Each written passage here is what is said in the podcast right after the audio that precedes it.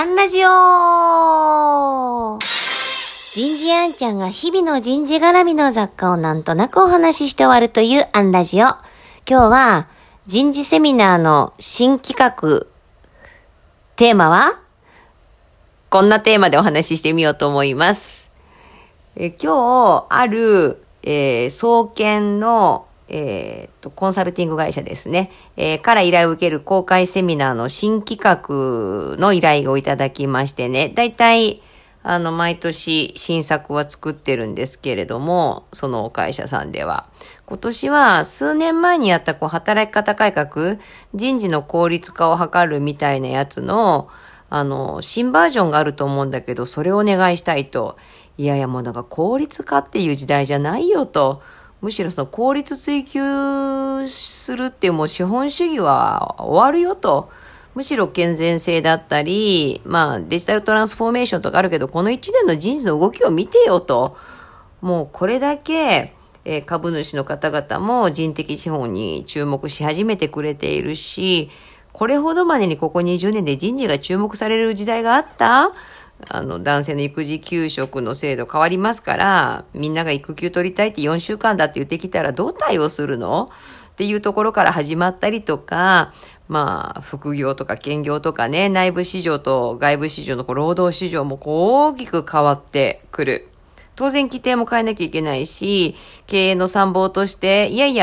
従業員の声を拾ってあげられる部門として、その狭間のね、仲介役として、本当に今こそ人事が真に活躍する時代が来たのであって、なんていうのかな、効率化みたいなセミナーは私はちょっとしたくないなって返したんです。そしたら、なるほど、それそのまんま新規テーマねって、もうまんまとハマったね私って言いながら、そんなセミナーをこの10月ぐらいかな、だいたい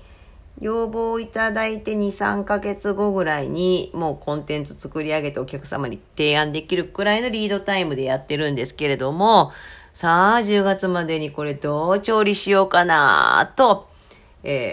思ってます。意外にね、こうやってセミナーって作られるんですよ。そうは言ってもね、当分法改正も人事絡み結構続くので、まさにね、12月年末ぐらいには、育休のね、テーマで実務セミナーも依頼されてたりとか、この夏はお盆とか休んでいられなさそうなんですけ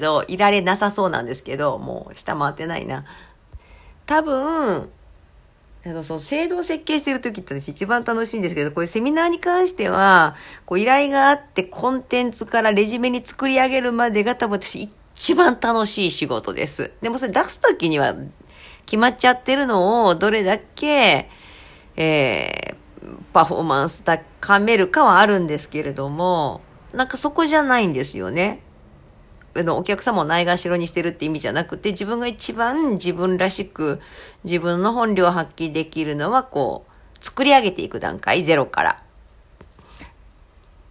まさにね、この1年ぐらいの人事の超即習というのかな、総括になるようなものを作ってみたいと思います。今日はここまで。次回もお楽しみに。